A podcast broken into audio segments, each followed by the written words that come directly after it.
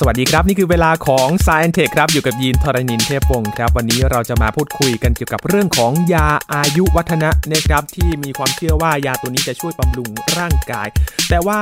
อยากให้คุณผู้ฟังลบภาพจำในอดีตครับว่ายาอายุวัฒนะนั้นจะเป็นสมุนไพรบำรุงร่างกาย แต่คราวนี้มีการทดลองและวิจัย และอาจจะได้ผลจริง และจะนำมาใช้กับร่างกายของมนุษย์ในอนาคตด้วยครับติดตามเรื่องนี้ได้ใน s าย n อนเทควันนี้ครับ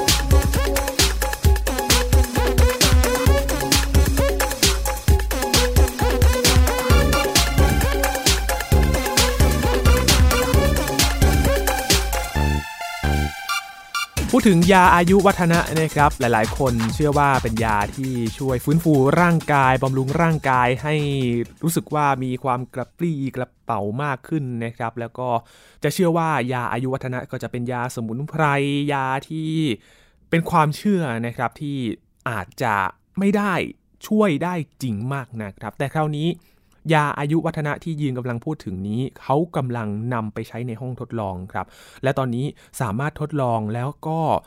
มีการศึกษามาว่าอาจจะใช้ได้จริงในอนาคตนะครับ และเตรียมที่จะเอามาให้มนุษย์เรานี่แหละครับ ได้ฟื้นฟูร่างกายกันอย่างของจริงนี่แหละครับ วันนี้มาคุยกันเกี่ยวกับงานวิจัยนี้กันครับ กับอาจารย์พงศกรสายเพชรครับ สวัสดีครับอาจารย์ครับ สวัสดีครับคุณยีนครับ สวัสดีครับท่านผู้ฟังครับ ครับอาจารย์ครับก่อนอื่นเรามาทำความเข้าใจเกี่ยวกับ ความเข้าใจเรื่องของยาอายุวัฒนะที่เขาอาจจะเข้าใจว่ายาอายุวัฒนะจริง ๆ แล้วมันคืออะไรครับ ตามความเข้าใจโดยคนทั่วไปที่เขาเข้าใจกัน ที่เข้าใจกันก็คือคือคนไม่อยากตายนะครับ แล้วก็กินนู่นกินนี่นะฮะหรือทำอะไรแล้วคิดว่าจะทำให้ตายยากขึ้นอายุยืนขึ้นนะครับครับแล้วส่วนใหญ่ที่ผ่านๆมาก็จะแบบว่าเป็นอาจจะเป็นอาหารบางประเภท หรือสมุนไพรบางประเภท หรือเป็นแร่ธาตุบางประเภทนะครับ ซึ่งที่ผ่านมาเนี่ยมันยังไม่มีหลักฐานว่ามันได้ผลอะไรจริงจังนะครับยกตัวอย่างเช่น ตั้งแต่สมัยโบราณเนี่ยอย่างจินซีฮ่องเต้อย่างเงี้ยเขาก็อยากมีอายุนานๆใช่ไหมแล้วก็ให้หมอไปหายาที่ทำให้เขามีอายุได้ไม่แก่ตายอย่างเงี้ยครับก็ไม่สำเร็จนะครับ ก็เขาก็ตายจริงๆหรือว่าคนในทุกยุคทุกสมัยเนี่ยก็พยายามยืดอายุมา แต่ว่าเราไม่มีหลักฐานชัดเจนเลยว่าไอ้พวกของต่างๆ เหล่านี้มันได้ผลอย่างไรนะครับ ก็สังเกตว่าคนที่ร่ำรวยมหาศาลหรือว่ามีอำนาจมหาศาลในอดีตก็ตายทุกคน อายุก็ไม่ถึงไม่เกินร้อยประมาณร้อยปีก็ก็เสียชีวิตนะครับ ก็ตายหมด แล้วก็แม้แต่ในคนปัจจุบันก็ตาม คนปัจจุบันเนี่ยก็ส่วนใหญ่จะไปแก่ตายอายุประมาณแปดสิบเก้าสิบร้อยนะครับครับมีไม่กี่คนที่อายุเกินไปถึงสักร้อยสิบร้อยสิบห้าร้อยยี่สิบแต่ว่ามากที่สุดก็ไม่เห็นเกินถึงร้อยยี่สิบนะฮะแล้วที่สำคัญคือคนส่วนใหญ่เนี่ย คือสักห้าปีสิบปีก่อนจะตายก่อนจะแก่ตายเนี่ยร่างกายมันเสื่อมโทรมมาก แล้วก็มีโรคต่างๆ มารบกวนเยอะแยะไปหมดเลย อันนี้ก็คือคนก็พยายามจะรักษาโรคทั้งหลายเหล่านี้ โดยที่เอ่อรักษาไปทีละโรคทีละโรค แต่มันก็มีการสังเกตว่าในสัตว์หลาย ๆ ชนิดเนี่ย มันไม่ได้แก่แบบเรานะครับ คือครับแม้ว่ามันจะมีอายุมากเท่าไหร่แล้วก็ตาม ถ้าเกิดไปดูลักการทำงานของเซลล์ต่าง ๆ ของมันเนี่ยมันก็ ดูเหมือนกับเซลล์ตอนมันยังอายุน้อยๆเลย มีเต่าหลายชนิดนะฮะ มีหอยน้ำลึกหลายชนิด มีหนอนหลายชนิด แล้วก็มีแมงกะพรุนแมงกะพรุนบางตัวเนี่ยคล้ายๆว่ามันอายุอ่อนลงได้ด้วย คือทำให้เซลล์ต่างๆ มันเปลี่ยนแล้วอ่อนดูเหมือนกับหนุ่มขึ้นนะมคือมันก็น่าสงสัยว่าในเซลล์ของพวกเราเนี่ยของมนุษย์เนี่ยมันจะทำให้มีลักษณะแบบนั้นได้ไหมคือ มันก็ซ่อมแซมตัวเองแล้วก็ดูหนุ่มเสมอ เซลล์เหมือนตอนอายุน้อยๆเสมอ ก็เลยมีการศึกษาเพิ่มเติม แล้วก็ที่ผ่านมาหลายสิบปีเนี่ยก็การค้นคว้าด้านนี้ก็สะสมมาเรื่อยๆนะครับ เราพบเมื่อตั้ง80ปีที่แล้วว่าเวลาเราให้สัตว์กินอาหารน้อยกว่าปกติ คือให้มันอดๆอยากๆบ้างเนี่ยมันมันรู้สึกว่ามันอยู่ได้นานขึ้นนะครับมคือทดลองกับหนูทดลองกับเอ่อลิงด้วยซ้ำนะครับ แต่ว่าวิธีอดอดๆอยากๆเนี่ยมันก็เป็นวิธีซึ่ง เราก็ไม่อยากทำเนอะคือสมมติว่าเราจะมีอายุเพิ่มเติมอีกสิบปีแต่ต้องอดอดๆอยากๆมันก็ไม่มีความสุขเท่าไหร่ มาดูทรมานเหมือนกันก็เลยมีนะคการัรบชีวิตเราต้องใช่ต้องกิน ใช่มันใช่เพราะมันไม่รู้จะอยู่ไปทำไมมันเกิดมันทรมานนะครับ ก็เลยก็เลยแบบไปศึกษานะครับ ว่าไอ้การอดอดๆอยากๆนี่มันมันไปทำอะไรมันไปมีผลมันไปยุ่งอะไรกับร่างกายของเราเซลล์ครับเราทำอะไรบ้าง ก็ศึกษาหลายทีมมากเป็นร้อยทีม แล้วก็เวลาหลายสิบปี แล้วก็เริ่มได้ผลมาแล้ว คือ ก็เริ่มพบว่าไอ้ขบวนการการแก่ของเราเนี่ยมันก็มีหลาย ๆ สาเหตุนะ เช่นเซลล์ของเราเนี่ยปกติมันจะแบ่งตัวแล้วก็เซลล์ใหม่ ๆ ก็จะไปซ่อมแซมเซลล์ร่างกายที่มันเสียไปทดแทนเซลล์ที่เสียใช่ไหมครับครับ แต่ปรากฏว่าเซลล์พวกนี้มันก็แบ่งตัวไปแบบมีจำนวนครั้งจำกัด อาจจะแบ่งไป 20 ครั้งหรือ 50 ครั้ง หรือบางเซลล์แบ่งละร้อยครั้ง แล้วก็หยุดซึ่งถ้าหยุดแล้วมันตายเนี่ยก็โอเค แต่ว่าหลาย ๆ ครั้งมันหยุดแล้วมันก็คาอยู่นั้นเซลล์แก่ๆเนี่ยที่มันหยุดหยุดแบ่งตัวแล้วเนี่ย ก็สะสมอยู่ในร่างกายเราอืมก็พบว่าไอ้เซลล์พวกนี้ตั้งชื่อเออมีชื่อว่า senescent cell senescent แปลว่าแก่เซลล์แก่ หรือบางคนเรียกว่าเซลล์ซอมบี้มคือเป็นเซลล์ซึ่งไม่ยอมแบ่งตัวเพื่อมาซ่อมแซมอะไรแล้วแล้วแต่ว่าอยู่ในร่างกายเราตลอดไปโอ้ไอ้นี่เนี่ยแล้วก็เออมันก็คนแก่จะมีเยอะกว่า คนอายุน้อยครับๆนะแล้วก็ มีการพบว่าไอ้เซลล์พวกเนี้ยพอมีเยอะแล้วก็มีผลอาจจะเกี่ยวข้องกับโรคเบาหวานโรคไตโรคเรื้อรังทั้งหลายหลาย ๆ อันนะครับครับอันนี้ก็เลยคนก็เลยทดลองดูว่า เอ๊ะ ถ้าเกิดเราสามารถทำลายเซลล์พวกนี้บ้างลงบ้างมันดีไหม คือคล้ายๆว่าไอ้เซลล์พวกนี้มันมีชีวิตอยู่แล้วมันก็ปล่อยสารเคมีอะไรบางอย่างออกมา แล้วอาจจะทำให้เซลล์อื่นทำงานไม่ค่อยดีด้วยอย่างเงี้ยแต่แต่ทั้งนี้ทั้งนั้นเซลล์พวกนี้มันก็มีเหตุผลของมันนะครับ ที่มันแบ่งตัวและจำกัดครั้งม เออเพราะว่าอะไร เพราะว่าถ้าเกิดเซลล์มันไม่รู้จักการมันแบ่งตัวไปเรื่อยๆเรื่อยๆเนี่ยมันก็เป็นการเติบโตไม่จำกัดมันเป็นมะเร็งเป็นอะไรได้ใช่ไหมครับเพราะฉะนั้นเพราะฉะนั้นมันก็มีเหตุผลของมันครับแต่บังเอิญบังเอิญเราอยู่ในยุคที่แบบเราสามารถรักษาโรคที่ทำให้เราตายตอนอายุน้อยๆได้หมดแล้วครับมันก็เลยเลยได้รับผลเสียจากเซลล์พวกนี้ใช่ไหมคนก็ต้องพยายามคิดว่าจะลองทดลองยังไงดีจะแก้ยังไงดี ปรากฏว่าทดลองกับหนูนะครับ ทดลองกับหนูคือออกแบบให้เซลล์พวกนี้ คือไปเปลี่ยนแปลงพันธุกรรมหนูบางพันธุ์แล้วก็ทำให้เซลล์พวกนี้ทำลายตัวเอง ปรากฏว่าไอ้หนูพวกนี้แข็งแรงกว่า แข็งแรงกว่าคือ วิ่งได้เร็วกว่าชนกว่า รู้สึกว่าเรียนรู้ได้เร็วกว่า แล้วก็แก่ตายช้ากว่า อายุยืนเพิ่มขึ้นถึงประมาณ 30%เมื่อเทียบกับหนูที่ไม่ได้จัดการแบบนี้ครับคราวนี้พอจะทดลองกับสัตว์อื่นๆกับสิ่งมีชีวิตอื่นๆที่ไม่ได้ไปดัดแปลงพันธุกรรมเลยเนี่ยเขาก็มีการทดลองในที่สุดก็มีการฉีดฉีดสารฉีดโปรตีนบางอย่างเข้าไป ไปกระตุ้นให้เซลล์เหล่านี้ในเซลล์ซอมบี้ทั้งหลายเนี่ยฆ่าตัวตายซะอืมก็พบว่ามันก็ได้ผลนะพวกลิ้นลองกับพวกหนูและสัตว์เลี้ยงลูกด้วยนมเล็ก ๆ เนี่ยครับก็มันดูหนุ่มขึ้นมาเลยล่ะอ่านะน่าสนใจเออน่าจะมาดูหนุ่มคือเออมันมันวิ่งเร็วขึ้นอะไรเงี้ยทนขึ้นนะคิดอะไรดูเหมือนก็เรียนรู้เร็วขึ้นครับ นี่แหละก็เลยมีบริษัทอย่างน้อยสี่ห้าบริษัทเนี่ยกำลังทำวิธีที่จะมาใช้กับคนนี่แหละ คืออาจจะเป็นยาฉีด เป็นโปรตีนกระตุ้นหรือว่ายากิน อันนี้แล้วแต่บริษัทนะครับ แล้วก็ตอนนี้ก็กำลังเริ่มทำการทดลองในมนุษย์ คือ ก็เอาอาจจะเอากลุ่มคนมาสองกลุ่ม แล้วก็ให้ยาแบบสุ่มไปว่า อันนี้ยาจริง อันนี้ไม่ใช่ยาจริง แล้วเทียบดูว่ามันจะต่างกันหรือเปล่านะคือ ก็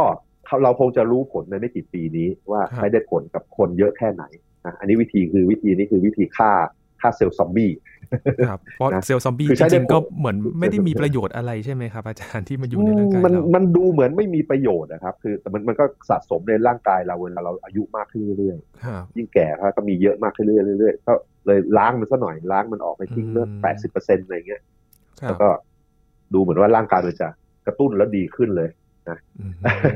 อันนี้ก็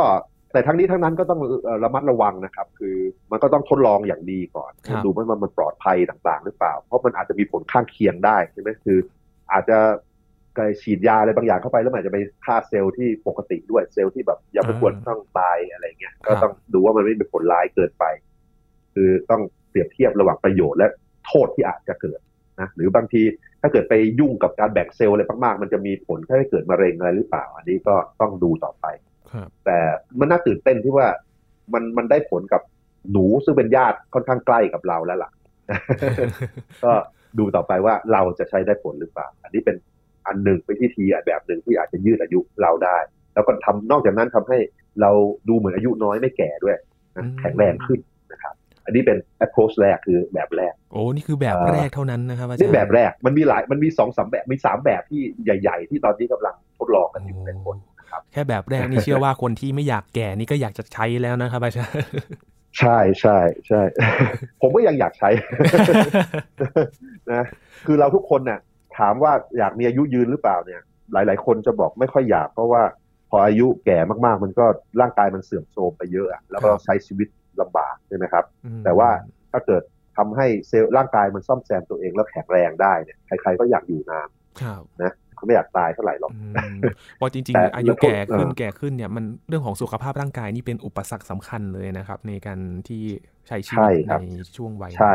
เราเราเราไม่ต้องการยืดอายุอย่างเดียว เราต้องการให้คุณภาพชีวิตมันดีด้วยครับนะไม่ใช่บอกว่ายืดไปสิบปีแล้วก็แบบเดินไปไหนไม่ได้อะไรเงี้ยมันไม่รู้จะยืดทำไมอืมแต่ถ้าเกิดยืดไปได้สิบยี่สิบปี แล้วก็ยังวิ่งไปวิ่งมาได้วิ่งมาราธอนได้จะยิ่งโอ้โหเอากันใหญ่เลยแน่ ทุกคนต้องซื้อแน่นอนนะอะเอาเราดูดูดูวิธีต่อไปวิธีครับโพสที่สองนะไอ้โพสที่สองก็คือ คนเขาก็สังเกตการทำงานของเซลล์ต่างๆเนี่ยคือเซลล์แต่ละเซลล์ของเราเนี่ยมันซับซ้อนยุ่งยากมากเลยนะมันทำงานเยอะแยะมันเหมือนเมืองเล็ก ๆ แต่ละเมืองเลยล่ะนะคือมีชิ้นส่วนอะไรต่างๆ มีโรงงานมีอะไรทำนู่นทำนี่เต็มไปหมด แล้วก็ความซับซ้อนเนี่ยมันก็ต้องมีระบบที่แบบว่ามา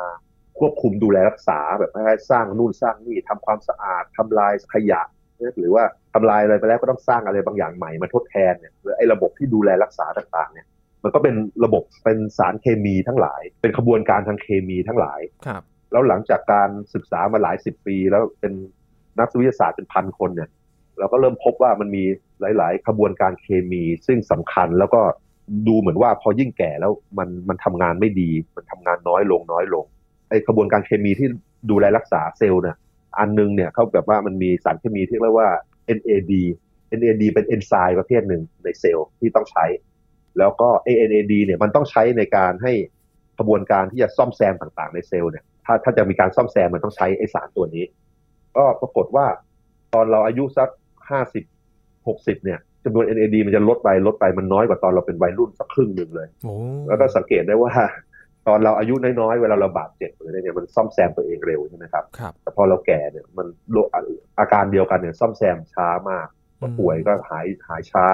กระดูกหักก็ซ่อมแซมช้ากว่านะครับ แล้วก็พบว่าในหลาย ๆ กรณีเนี่ยไอ้เวลา NAD มันน้อยเนี่ย มันรู้สึกว่ามันจะมีผลกับเปอร์เซ็นต์ของการเป็นโรคเรื้อรังหลาย ๆ ประเภท เช่นมะเร็งผิวหนัง เช่นโรคอัลไซเมอร์ หรือว่าพวกโรคเกี่ยวกับหัวใจและหลอดเลือด นะแล้วก็มีพวก multiple sclerosis คือพวกระบบประสาทเสียหายนะก็เลยมีการทดลองอีกก็เลยทดลองคือพยายามเพิ่ม NAD ซิในสัตว์แก่ๆนะปรากฏว่าไอ้โมเลกุล NAD เนี่ยมันใส่เข้าไปตรงๆไม่ได้ มันไม่ซึมผ่านเซลล์ กินก็เลยกินไม่ได้เลยฉีดไม่ได้ แต่ว่าสามารถสั่งใส่สารบางอย่างเข้าไปที่จะให้เซลล์ดูดซับเข้าไปแล้วไปสร้าง NAD ได้อืมนะไอสารพวกชื่อ NMN NR อะไรอย่างเงี้ย แต่ทั้งนี้ทั้งนั้นที่เราเล่าให้ฟังนี่อย่าเพิ่งไปซื้อกินเองนะครับ คือตอนนี้เขาทดลองอยู่เขาทดทดลองอยู่ครับแต่มันดูดูเหมือนจะมันดีอะมันดูเหมือนจะเวิร์กก็ให้ทดลองกับมนุษย์ด้วยก็แล้วกันรอไม่กี่ปีหรอกนะก็เลยพอทดลองในหนู ทดลองในหนูปุ๊บให้ให้หนูดื่มน้ำที่ผสมไปเนี่ย NMN อะไรอย่างเงี้ยดื่มไม่กี่เดือนเนี่ย ปรากฏว่ามันมีการสร้างผิวสเต็มเซลล์ของผิวหนัง สมองกล้ามเนื้ออะไรมันดูดีขึ้น มันแข็งแรงขึ้นอายุดูอายุน้อยลง ซ่อมแซมร่างกายได้ดีขึ้น แล้วก็หนู active หนู บางทีหนูอายุแก่แก่ๆเนี่ย พอกินได้นี่สักพักมันวิ่งได้ วิ่งชนะหนูหนุ่มด้วยซ้ำการทดลองนี้ก็เลยแบบมีแม้แม้กระทั่งนาซาก็มาสนใจด้วยว่า เอ๊ะพวกมนุษย์อวกาศที่ต้องเดินทางในอวกาศเยอะๆแล้วโดนรังสีต่างๆเนี่ยอ่าระหว่างเดินทางเนี่ย มันจะซ่อมแซมด้วยตัวเองได้ดีโดยโดยการทำอย่างนี้ไหมก็อาจจะมีการทดลองพวกนี้ด้วย เพราะฉะนั้นก็เลยมีหลายทีมหลายกลุ่มวิจัยแล้วก็หลายบริษัท กำลังเซตอัพระบบกะเนี่ยไปไปเสริมไปเสริมระบบการซ่อมเซลล์เนี่ยกำลังทดลองในคนอยู่ ซึ่งเราก็คงรู้ผลในไม่กี่ปีนี่แหละครับถ้าสามปีห้าปีเนี่ยคงจะรู้แล้วว่ามันมีผลดีไหมแล้วก็มีผลเสียไหมที่สำคัญไม่ไม่ใช่ว่าเรากินเข้าไปแล้วมันจะมีผลผลเสียแล้วทำให้ตายด้วยโรคอื่นๆแล้วไม่ไม่ไม่คุ้มเนาะอืมอันนี้คืออันที่สองที่ครับน่าสนใจที่กำลังทดลองกับกลุ่มมนุษย์แล้วนะครับ แสดงว่าวิธีนี้ก็คือเป็นการ เอาสารที่เป็นต้นทุนในการสร้างเนี่ย เข้าไปแทนโดยไม่การเอ่อเป็นเป็นใช่เป็นคล้ายๆว่าเป็นเอ่อวัตถุดิบที่จะไปสร้างครับสารที่จะช่วยซ่อมแซมร่างกาย ซ่อมแซมเซลล์อืมนะครับ ใส่วัตถุดิบเข้าไป แล้วก็เซลล์ก็ไปสังเคราะห์ตัวเอนไซม์เนี่ยเอนไซม์ที่ชื่อ NAD ซึ่งเอนไซม์นี้จะไปช่วยการซ่อมแซม และดูแลรักษาสิ่งต่างๆในเซลล์ครับเอ่อ พอฟังสองอันนี้วิธีปล่อยได้นี้ความรู้นี่ก็เยอะนะน่าจะเหมาะกับนานนักมนุษย์อวกาศจริง ๆ นะครับ อาจารย์ เพราะว่าถ้าเราไปสำรวจไกล ๆ แล้วต้องเอามนุษย์ไปด้วยเนี่ย เออ น่าสนใจนะครับอาจารย์ ใช่ เพราะว่าตอนเราอยู่บนโลกเนี่ยไอ้สนามแม่เหล็กโลกมันช่วยป้องกันรังสีหลายๆอย่างครับ แต่ว่าพอไปอยู่ในอวกาศเนี่ยมันไม่มีอะไรป้องกันก็รังสีต่างๆ มันชนเราได้เยอะแม้แต่คนที่บินเยอะๆนะนักบินหรือผู้เดินทางเยอะๆที่แบบบินสูงๆอะ บินเป็นสิบกิโล ชั้นบรรยากาศตัวนั้นมันก็บางใช่ไหมครับมันก็โดนรังสีมากขึ้น แต่ว่ามันก็ยังไม่ยังไม่ถึงระดับอันตราย แต่ว่าเทียบเทียบกับคนที่อยู่บนพื้นดินแล้วมันต่างกันอืมแต่ว่าถ้าไปดูมนุษย์อวกาศเนี่ยไปนอกโลกเลยเนี่ย มันโดนเยอะแน่ แล้วถ้าเดินทางไปดาวอังคารอะไรเงี้ยเดินทางทีละหลายหลายๆเดือนเงี้ยก็น่าจะโดนไปเยอะเซลล์อาจจะเป็นมะเร็งเป็นอะไรได้ได้มากนะก็เลยหาทางซ่อมแซมด้วยอืมอ่าอันนี้คือแบบที่สองที่ครับทดลองนะครับ แบบที่สามเนี่ยที่ มีทดลองมาพอสมควรแล้ว แล้วบางทีมันก็เจอผลเสียเหมือนกัน ก็คือพวกสเต็มเซลล์ทั้งหลายอ่านะวิธีนี้อ่าพูดถึงกันบ่อย stem cell นะครับใช่พูดถึงกันบ่อยครับ เพราะว่ามันเป็นวิธีซึ่งมันตรงไปตรงมาครับคือสเต็มเซลล์นี่ก็คือเซลล์เริ่มต้นเซลล์เซลล์ดั้งเดิมที่แบบยังไม่ได้เปลี่ยนร่างเป็นเซลล์ประเภทต่างๆ ในร่างกายเรา คือพวกเราทุกคนเนี่ยตอนเกิดก็แบบเกิดจากเซลล์เดียวนะครับ เกิดจากไข่และสเปิร์มผสมกันรวมกันบุ๊บกลายเป็นหนึ่งเซลล์ก่อน ไอ้หนึ่งเซลล์เนี่ยมันก็เพิ่มแบ่งตัวแบ่งตัวแบ่งตัว แล้วก็แต่ละเซลล์ก็จะเริ่มเปลี่ยนร่างไปเป็นเซลล์ประเภทต่างๆ อันนี้เป็นกระดูก อันนี้เป็นผิวหนัง อันนี้เป็นเซลล์ประสาท อันนี้เป็นสมองอย่างนี้ยหรือมีหัวใจนะครับ เพราะฉะนั้นไอ้สเต็มเซลล์นี่คือเซลล์ตั้งต้นเลยยังไม่ยังไม่ยังไม่เปลี่ยนเป็นเซลล์ประเภทต่างๆ ไม่ยังแบ่งแยกออกไปครับก็เลยมีการทดลองนะครับคือเขาก็พบอีกแล้วว่าคือเราเด็กๆสเต็มเซลล์เยอะตอนแก่ๆสเต็มเซลล์น้อย แล้วก็สเต็มเซลล์นี่มันสำคัญในการต้องมีเพื่อจะได้มามามาซ่อมแซมมาทดแทนเซลล์ที่เสียหายไปครับก็เลยมีการทดลองฉีดในสัตว์หลาย ๆ อย่างนะมีการเอาสเต็มเซลล์จากจากตัวอ่อน หรือสเต็มเซลล์จากวัยรุ่นจากเด็ก ๆ ดึงออกมาแล้วไปฉีดในสัตว์ที่แก่ ๆ ก็เราหวังว่าไอ้เซลล์สเต็มเซลล์ใหม่ ๆ เนี่ยที่เข้าไปปุ๊บเนี่ยมันจะปล่อยสารเคมีที่ไปกระตุ้น ให้เซลล์ที่ข้าง ๆ มันทำงานอะไรบางอย่าง อันนี้คือเดาเอายังไม่แน่ใจเท่าไหร่แต่ รู้สึกว่าจะเป็นทำงานนะครับ ก็เลยทดลองในในสมองมั่งฉีดในหัวใจกล้ามในหัวใจอะไรอย่างนี้บ้างอืมแล้วดูเหมือนว่าในหลาย ๆ กรณีเนี่ย มันก็ เอ่อไอ้ไอ้หนูแก่เนี่ย ก็ดูเหมือนจะหนุ่มขึ้นสมองทำงานดีขึ้น หัวใจแข็งแรงขึ้น แต่มันก็มีข้อเสียเหมือนกันตรงที่ว่าบางทีฉีดแล้วมันมีมะเร็งเพิ่มขึ้นแถวนั้นอ๋อคือคล้ายๆว่ามันคุยกันไม่รู้เรื่องหรือยังไงเนี่ยเซลล์มัน จะโตเป็นอะไรดีแล้วมันมันก็เลยเซลล์โตผิดประเภท หรือแบบโตไม่จำกัดอะไรเงี้ยก็เลยเป็นเนื้องอกเป็นมะเร็งอันนี้อ่าอันนี้ก็เลยเอ่อต้องหาทางดูต่อไปว่าเราจะมีวิธีควบคุมให้มันดีไหมนะถ้าเราเราเรามีวิธีคุยกับเซลล์ด้วยสารเคมีด้วยอะไรต่างๆให้มันรู้เรื่องให้มันแบ่งตัวตามที่เราต้องการ มันก็เป็นไปได้ว่าเซลล์เหล่านี้จะช่วยซ่อมแซมร่างกายให้เรานะครับครับอันนี้ก็คือสามประเภทหลักๆ ที่ ที่เอ่อมีการทดลองกันอยู่นะแต่ทั้งนี้ทั้งนั้นยังไม่อยากให้ทุกคนด่วนสรุปเกินรีบออกไปสรุปใช่สรุปแล้วไปรีบใช้หรือว่าไปซื้อของตอนนี้มันก็แน่แน่นอนพอมันพอมันมีของเรื่องอย่างนี้เนี่ย ก็จะมีคนที่จะแบบพยายามเอาเอาของมาขายครับเนาะคือคือคือบอกให้กินนู่นกินนี่เสริมนู่นเสริมนี่แล้วบอกมันจะดีอะไรเงี้ยคือตอนนี้เนี่ย เราอย่าไปทำตัวเป็นหนูทดลองเลยดีกว่าครับนะพวกเนี้ยมันดูน่าสนใจและน่า ผมคิดว่ามันน่าจะมีประโยชน์บ้างแหละ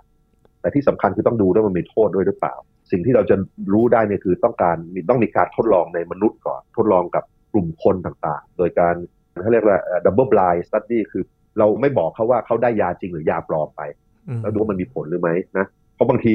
การที่บอกว่าเราได้ยาอะไรบางอย่างเนี่ยร่างกายเราก็รู้สึกดีขึ้นแล้วก็มันเขาเรียก placebo อะคือแบบรู้สึกว่า เอ๊ะแล้วร่างกายมันดีขึ้นเองโดยอัตโนมัติเหมือนกันแล้วซึ่งบางที มันไม่ใช่ผลจริง ๆ จากยาอ่าแล้วก็อีกอย่างพวกตามคลินิกต่างๆ ที่รับฉีดสเต็มเซลล์ฉีดอะไรต่างๆนั้นระวังเหมือนกันนะครับ เพราะว่าความรู้ทั้งรวมโดยรวมของมนุษยชาติยังไม่ถึงระดับที่แบบว่า ฉีดแล้วการันตีว่าจะไม่มีผลเสีย ไม่เป็นเนื้องอกไม่เป็นมะเร็ง ก็เลยต้องมีการทดลองต้องมีการศึกษาเพิ่มเติมให้มันชัวร์ๆก่อน อันนี้ก็อย่าเพิ่งใจร้อนรอสักหน่อย แล้วก็ให้คนเขา ใช้สักล้านคนก่อนแล้วเราค่อยใช้ตามก็น่าจะโอเคนะครับนะแต่วิธีที่สามวิธีการฉีดสเต็มเซลล์นี้ได้ยินกันมาบ่อยนะครับ อาจารย์และเหมือนจะเป็นวิธีใช่ครัที่บหลาย ๆ คนพยายามที่จะเข้าถึงได้ง่ายที่สุดเลยนะครับ อาจารย์ ใช่มันเข้าถึงได้ง่ายที่สุด แต่ทั้งนี้ทั้งนั้นผมก็ยังผมไม่วางใจเท่าไหร่นะคือครับคือมันยังไม่มีหลักฐานยืนยันแบบ หรือว่า เช่นแบบว่าฉีดเข้าไปในหนูแล้วเป็นมะเร็งเนี่ย ต้องอธิบายว่ามันเป็นได้ยังไง แล้วจะไม่ให้เป็นมะเร็งได้ยังไง ใช่ไหมอืมคือถ้าฉีดในคนเข้าไปด้วยแล้ว เราจะรู้ได้ไงว่าฉีดเข้าไปแล้วมันไม่เกิดไม่ทำให้เราเป็นมะเร็งยกตัวอย่างใช่ไหมคือเราต้องสะสมความรู้เพิ่มเติมอีกหน่อยว่า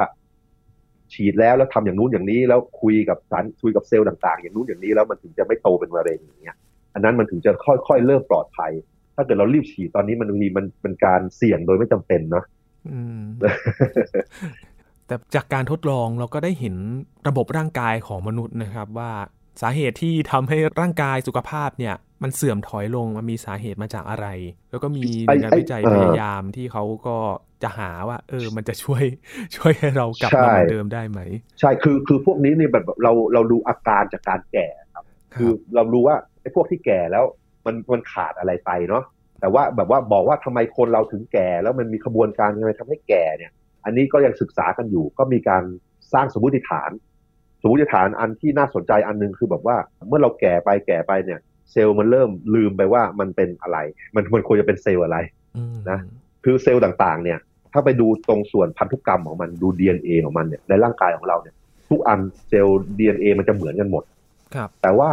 ถ้าเกิดเอาเซลล์สองอัน เช่นเอาเซลล์ผิวหนังมาอันหนึงกับเซลล์สมองมาอันหนึงเนี่ยหน้าตามันต่างกันมากเลยใช่ไหมครับอืมสาเหตุที่มันต่างกันมากเนี่ย เพราะว่า แม้ว่าจะมี DNA เหมือนกันเนี่ย แต่ว่ามันมีการเปิดปิดสวิตชใน DNA ว่าไอเซลล์ผิวหนังนะ เปิดสวิตชตรงนี้ทำงานตรงนี้นะ ถ้าเซลล์สมองให้เปิดสวิตชตรงนี้แล้วทำงานตรงนี้ คือเปิดปิดว่าให้ DNA ส่วนไหนทำงานนะไอส่วนที่เปิดปิดสวิตชเนี่ยมันจะเป็นส่วนสำคัญที่ว่าทำให้เซลล์มันแบ่งแยกเป็นประเภทต่างๆครับแล้วคล้ายๆว่าไอเดียหนึ่งที่ว่าทำไมเราแก่นี่คือว่าพอเซลล์พอเราแก่แก่แก่ไอพวกสวิตชเหล่านี้มันเริ่มทำงานผิดพลาดเริ่ม เริ่มทำงานบางทีเซลล์มันเริ่มสับสนแล้วว่า เอ๊ะ เราเป็นเซลล์ผิวหนังอยู่หรือเปล่าวะอืมมันอาจจะเปลี่ยนพยายามเปลี่ยนเป็นเซลล์อื่นอะไรอย่างเงี้ยครับเพราะฉะนั้นไอไอเดียเนี้ยก็เลยมีการทดลองดูว่าเออสมมุติว่าเราแก่เพราะเซลล์มันลืมเนี่ยทำยังไง ก็มีการทดลองว่าเพราะฉะนั้นเราทำทำการไปกระตุ้นเซลล์ให้ดูให้ให้เซลล์มันลืมมากขึ้น แล้วดูว่าสิ่งมีชีวิตนั้นแก่หรือเปล่าก็รู้สึกว่ามันแก่ลง คือทำให้เอาหนูที่เป็นเป็นฝาแฝดมาแล้วก็ไปกระตุ้นตัวหนึ่ง แล้วก็มาวัดดูว่ามันอาการมันแก่หรือเปล่าก็มันแก่กว่าอีกตัวหนึ่งจริง ๆ แล้วก็ดูอีกวิธีหนึ่งคือเอ่อพยายามทำให้ไอ้เซลล์ที่แก่ๆอยู่เนี่ยพยายามย้อนกลับไปสู่ระยะเซลล์สเต็มเซลล์ก่อนที่จะมาเปลี่ยนเป็นประเภทเซลล์ครับโดยสามารถเปลี่ยนโดยสารเคมีสองสามตัวนะแล้วก็ทดลองดูก็ทดลองไปทดลองมาเนี่ยก็ดูเหมือนว่ามันก็ลดได้นะสามารถซ่อมอะไรบางอย่างได้เหมือนกัน เพราะฉะนั้นก็เลยเริ่มไอเดียที่ว่า เอ่อเราแก่เพราะว่าเซลล์เราเริ่มงงว่ามันควรจะเป็นอะไรเนี่ยมันอาจจะเป็นไอเดียที่ถูกก็ได้ แต่ทั้งนี้ทั้งนั้นก็ต้องทดลองต่อไปต้องอืมหาข้อมูลยืนยันว่ามันใช่จริง ๆ ก่อนที่เวลาจะหมดเนี่ยนะเดี๋ยวผมอยากจะพูดเรื่อง แล้วสิ่งอะไรเอ่ยที่เราอาจจะทำได้ตอนนี้ ใช่ครับที่อาว่าจารอาจย์จะกำลังเพิ่มโอกาสเพิ่มโอกาสที่ว่าเราจะแข็งแรงและอายุยืนกำลังอันนี้อยากรู้เลยครับอาจารย์อ่าใช่ อันนี้เขาเอาเป็นว่าเทียบกับการทดลองที่ผ่านๆมาในสัตว์นะครับครับนะ ดูว่าที่เราทำทำอย่างนี้กับสัตว์แล้วดูเหมือนว่าสัตว์ทั้งหลายมันจะมีอายุยืนขึ้นและแข็งแรงขึ้น ก็คืออย่างแรกก็พยายามหลบเลี่ยงไอสารที่ทำลาย DNA ของเราอะ เช่นอัลตราไวโอเลตแสงแดดจ้าๆอะไรเงี้ยทำลาย DNA ใช่ไหมมหรือว่าไปสูบบุหรี่อะไรอย่างเงี้ยพวกพิษต่างๆเนี่ยที่จะทำลาย DNA พยายามหลบหลบหลีกเลี่ยงนะเพราะฉะนั้นกินเหล้าสูบบุหรี่ตากแดดเยอะๆเนี่ยมันควรจะหลีกเลี่ยง นะครับ เพราะว่ามันทำลาย DNA ทั้งนั้นเลย อันที่สองนี่ก็คือพยายามอดอาหารซะบ้าง คือในสัปดาห์หนึ่งมันควรจะหิวสักสองสามวันอะไรเงี้ยมีการหิวบ้างนะคือถ้ากินอิ่มตลอดเวลาเลยเนี่ยมันคล้ายๆว่าไอเซลล์ต่างๆ มันจะไม่ซ่อมแซมตัวเองเท่าไหร่มันคล้ายๆว่ามีอาหารเยอะมันก็ไม่แคร์มันจะแบ่งเซลล์อะไรแบบพยายามเติบโตอะไรเงี้ยอืมเราพยายามจะกระตุ้นให้มัน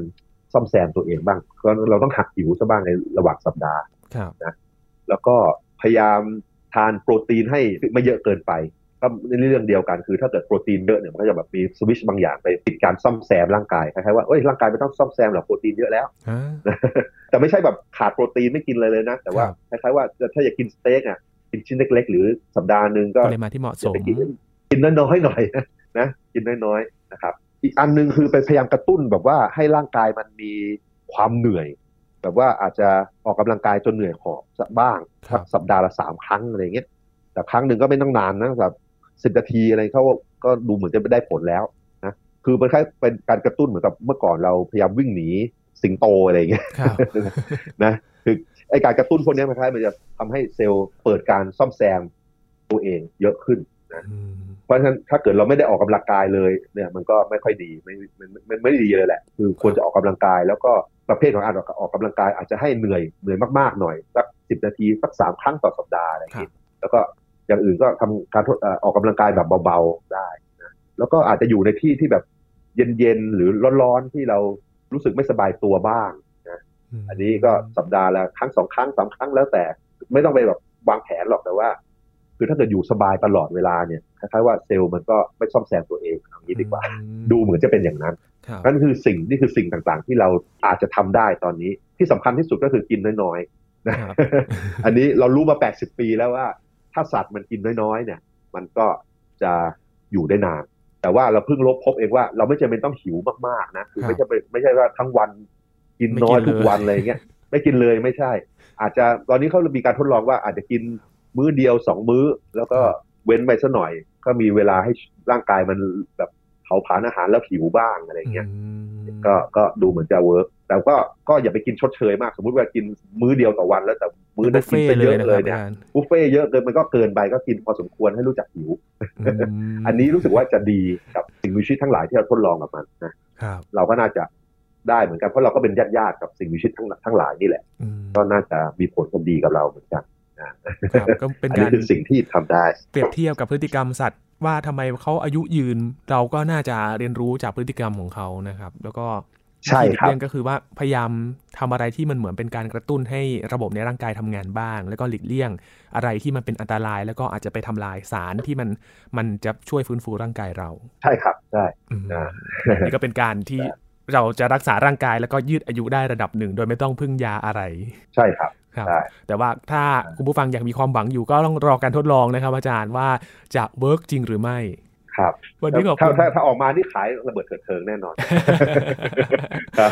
แน่นอนเลยครับ วันนี้ขอบคุณอาจารย์มุสกรมากๆเลยนะครับ ครับครับยินดีครับ ครับ นี่คือ Science Tech วันนี้ครับ คุณผู้ฟังติดตามรายการก็ได้ที่ thaipbsradio.com นะครับช่วงนี้ยินทรณินเทพวงศ์พร้อมกับอาจารย์พงศกรสายเพชรลาคุณผู้ฟังไปก่อนนะครับ สวัสดีครับ